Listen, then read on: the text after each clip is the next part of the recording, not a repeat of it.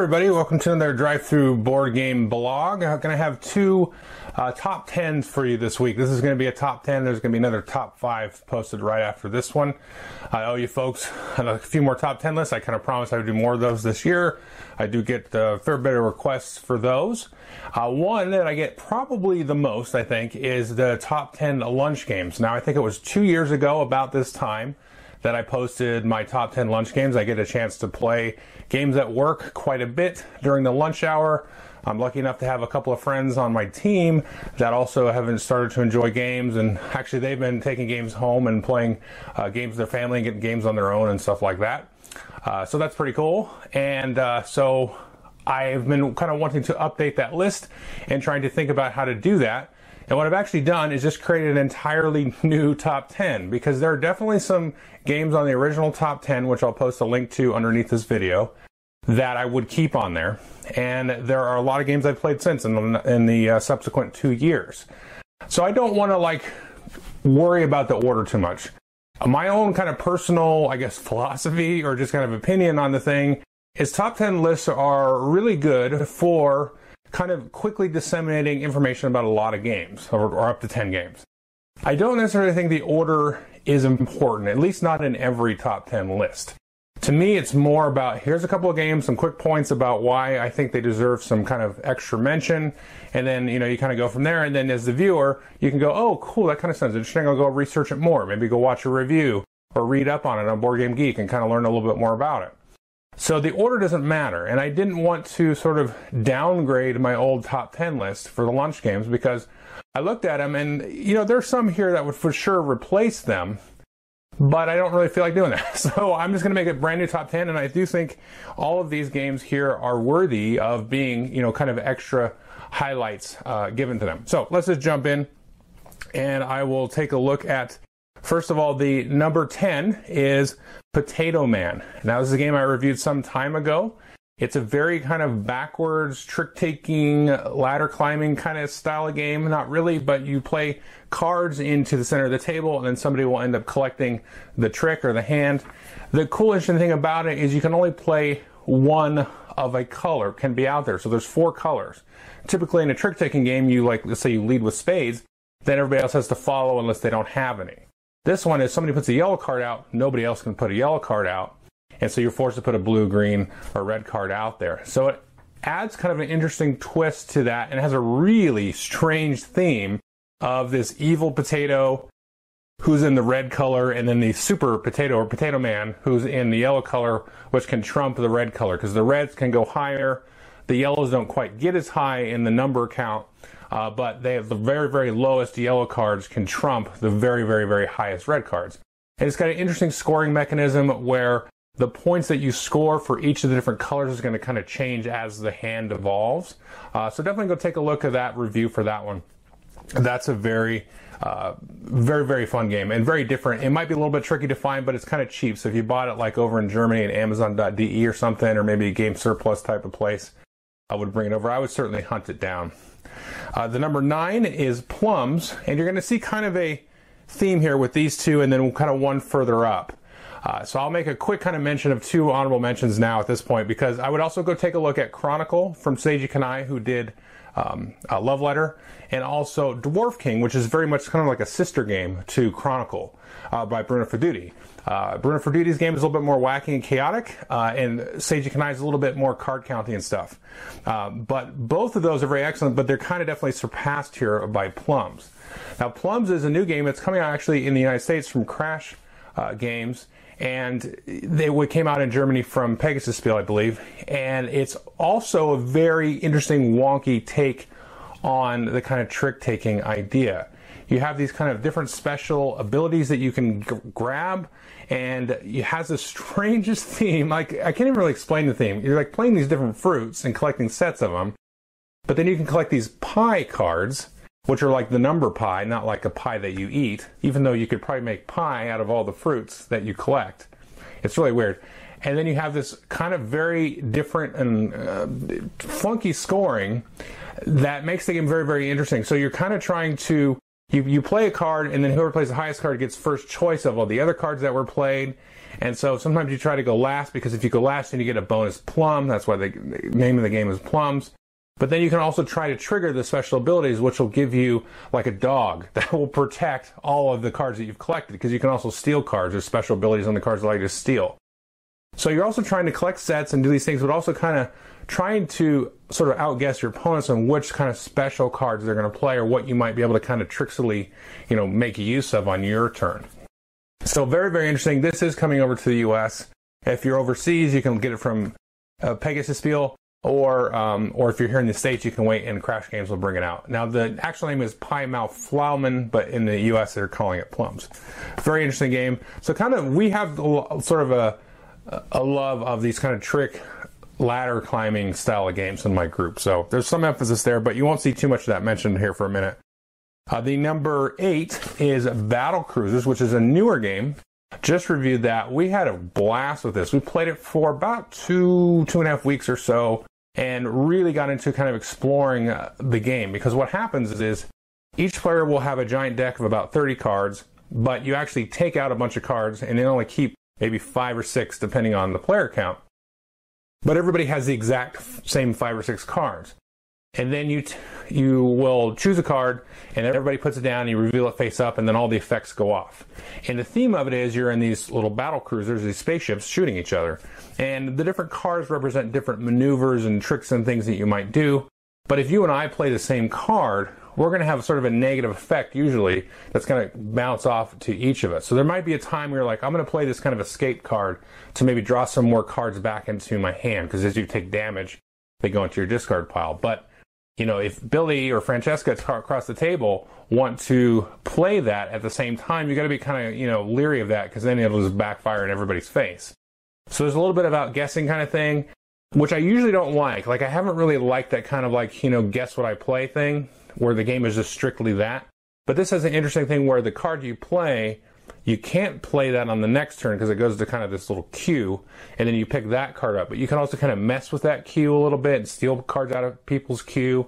So it really was a very surprising game, and we had a lot of laughs about this game. And you can, depending on the setup, you can get these kind of interesting combos. You got to get a kind of work to do it, but you can get setups and you can kind of steal cards from other players, and you just get kind of this unbeatable combo. But maybe it's almost unbeatable, and somebody has like that one card will just like break the loop, and then it explodes back in their face, and then you kind of have a comeback win. So we've had a lot of drama uh, with this game. Uh, so I definitely take a look at it. Now we have, have also had setups that are a little bit flat, but like the game takes 10 minutes to play. So if you don't like a setup, you can just say, hey, we'll swap this out and we'll throw in the nuke or whatever, you know, just to kind of mix things up. So there's some playing that you can do with it. So that was number eight, Battle Cruisers, and number seven, oh, I didn't even do this on purpose. number seven is Seven Wonders Duel. Uh, so one thing I've decided to include here are some two-player games because we usually have, we usually have four people, but some days we'll have three, some days we'll have five and it just kind of varies. But some days, you know, there's just two of us that want to play. So Seven Wonders Duel has been something that has come out quite a bit, and I didn't want to neglect that. You'll see another uh, two-player game on here as well, as well as some other games that play good two-player. Uh, but anyway, Seven Wonders Duel has uh, really been very, very fun, especially as a few of us have played it more and more and more. So you kind of know the order the cards come out and kind of what to expect and what to kind of plan for. Uh, it's, it's had a fair bit of good press over the last year. I am probably not the only one. I've heard this sentiment quite a bit, actually, that, that people actually like Seven Wonders Duel more than Seven Wonders. And I don't know if that's because people burned out on Seven Wonders, because people were playing that for a long time there a few years ago. Uh, so, but it's very, very interesting. I like the whole pyramid aspect because you'll set cards up uh, in a pyramid, and so you can see which cards are going to be kind of revealed. And so you have a kind of a, a lot of decisions sometimes like, okay, if I take this card, it's really good for me, but it's going to reveal a card for my opponent across the table, and that's going to be maybe better for them. And sometimes you'll reveal a card, and then some of the cards are face down, and you, you don't know what's there, so there's a little bit of push your luck there. Uh, so it's a very, very fun game. It plays quick, about a half hour or so. So I would definitely recommend that as a two player game that you could fit into a lunch hour. Uh, number six here is The King is Dead. This is another one that we played quite a bit towards the end of last year very thinky and almost a heavy game in a lot of ways. Uh, very strategic. You've got to kind of plan for the long game. You've got to really sort of outthink your opponent. It almost feels like you're kind of trying to outguess, but you can try to get some maneuverability and get to the point where you've kind of trapped your opponent in a lot of ways.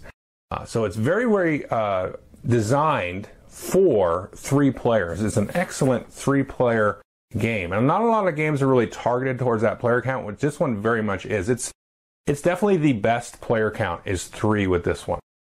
But four as well is also very interesting. And you know, when I took a look at it, I kind of knew it was based on an older design called Konig von Siam, and I think it may be identical in design. Uh, with maybe some minor tweaks. But I knew that was like targeted. I think that one was even a three player only game. I could be wrong on that. But playing the four player game, which is a team game, it actually operates a lot like, you know, you think of a game like Bridge or Tichu, where you're having to sort of read your partner without communicating what you're going to do in terms of the cards that you play. Because you'll play cards and get influence and uh, stuff on the board. Um, but the way that the scoring works and everything, you have to very much be kind of in tune and get some plays in with folks to kind of gauge how each other's going to play and that's a very satisfying experience. But it can be, you know, it's kind of heavy too. So I would definitely take a look at it if you like like a heavy game. You know, you you like you know heavy euros and train games and stuff. This one I think would kind of please that crowd as a filler. You know, only takes half hour, so uh, definitely take a look at that one. Uh, number five is known as Linko. I think when I reviewed it, it was called Abluxxen. I'm sure it was. And this is a very odd game. Now, you might throw this one into kind of your trick taking ladder climbing, but it's really, really not at all. It has this kind of dare sort of aspect to it, if I could really be succinct about it, where you're playing cards from your hand, and you can either play one card or as many cards as you want. It's just when it's your turn to play cards, they all have to be the same number. So if I have five fours, I play them all. And, you know, if I had two twos, I could play all the twos. You don't have to play all of them in your hand, but you usually want to. And then there's some wild cards and things. So the thing is, is when I play, let's say four fours, if anybody else had four cards that they have just played, so you kind of play them in a stack and you'll cover up your previous plays. So let's say somebody had four twos.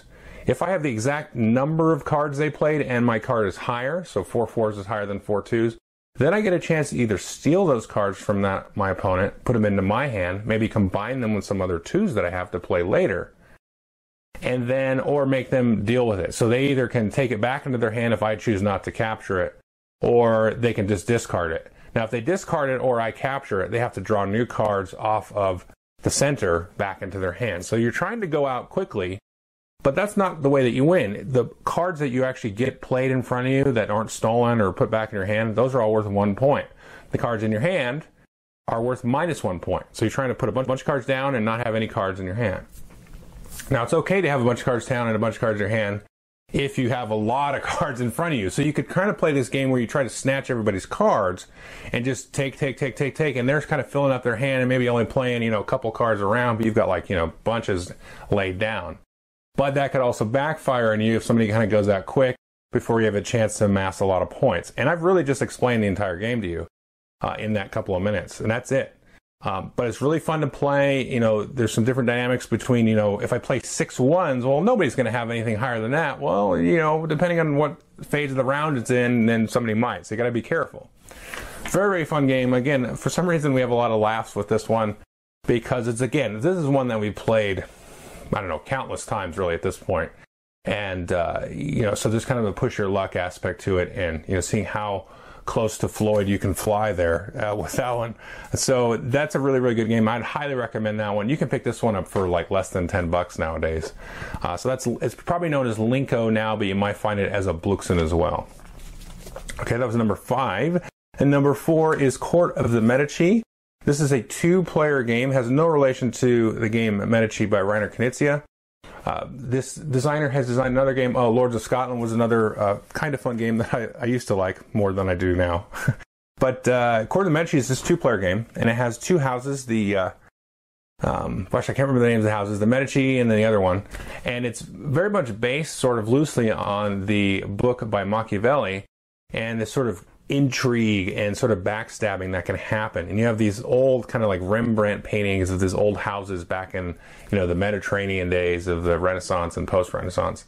And you're just simply playing these cards out, trying to capture cards and kind of sneak cards in. You can play cards on other people's stacks because you, you'll get all these stacks of cards out. And everybody has a fixed deck, and there's uh, numbers uh, 0 through 15. The lower numbers have some special abilities where they can kind of blow up a stack or or spread out a stack and so on. And you got to be very caref- careful with your uh, your higher number cards and so on. So that's a very very intriguing game. Go ahead and take a look at the review for that one. I reviewed that some time ago, so I apologize uh, for the quality of reviews. But uh, very interesting, different uh, two player game. Number three is Chimera, and this is a straight three player ladder climbing game. It's specific for three players. Uh, this is easily my favorite uh, ladder climbing game, and I would say definitely the favorite of the lunch group as well. Uh, it plays a lot like Tichu style games where you're playing these, you know, big combos of cards, and you have some of these kind of bombs or special cards. It has a very uh, slick, easy to get into uh, bidding mechanism. It's very, very straightforward. You don't have to overthink it too much.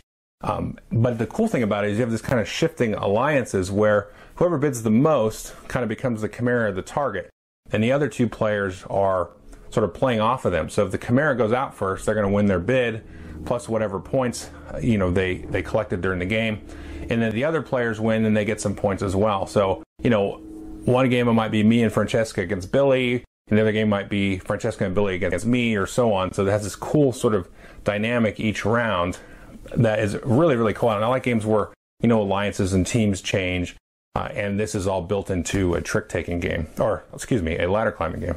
So that is Chimera. Definitely take a look at that one. It's probably a, a heavier uh, ladder climbing game in terms of like lots of the combos and sort of special things that can happen and the way that you can build uh, melds of your hand and everything. So uh, just know that going in. Uh, so number two is the Grizzled, and this one is really sort of skyrocketed based on the expansion. Now, the base game was very fun and enjoyable anyway, but the expansion really has added just a ton of replayability and theme and all that good stuff into uh, the game. And it, it just really has made it really fun and replayable and sort of shaken it from its stagnation of just the base game. I would say I just reviewed this not too long ago. I would say the same thing now that I did then, and that would be you probably don't need the expansion right away, but after you've played maybe the base game 10 or so times, uh, then you probably will want to seek out the expansion, and that will kind of invest it uh, in, or inject it with a lot of life. And I would probably say, I think, uh, you know, everybody's different, but I would say you would want to play the base game alone just to kind of get the hang of it. Because it has this sort of Hanabi esque kind of thing where you want to get the hang of how players play and how they react to certain bad situations that are going to happen with the cards that they play. Um, and I think that's important. And then once you add the expansion, then it kind of adds that extra layer and that extra dynamics uh, on top of that. So once you kind of have those sort of skills and experience uh, built up, then you can dump and jump into expansion. Okay, that's number two. And finally, uh, number one is Arboretum. Uh, this is a game that has sort of skyrocketed in sort of my view and my group's view over time. It's you've really gotten into sort of I guess the metagame of it. Um, there's a lot of reviews out on this one, but you know it's basically kind of like a Lost Cities killer. A lot of people say that, where you're playing cards out and you're trying to build you know a big set that's going to score you a lot of points, but also trying to keep cards from another player. If you're trying to build a lot of points in yellow or whatever, you try to keep the cards. But not only that, if you keep the cards and then you reveal the cards at the end, whoever has the most points in yellow at the end will be able to score their yellow. So you might just keep cards just to sabotage somebody uh, completely and they won't score any points for yellow. So that you have to kind of go in knowing that and, you know, kind of slowly build up your little arboretum of trees without being kind of too obvious, you know, which ones you're going after. Because if you don't have that eight or the higher numbers, then, you know, you, you know, the chances that somebody's going to try to just jack you are pretty high. So kind of like that sort of extra layer of thinking and bluffing and all that kind of stuff added into kind of very simple kind of Knizia like, uh, you know, mathy kind of game. Um, and it looks really pretty too. so that is the new top 10 lunch games. And this kind of goes probably equally with the with the old top 10, which I'll have a link to at the bottom of the video. So again, this is how I wanted to do it. Um, but definitely take a look at all these games and the other games that were on the list as well. So that's it. Thanks.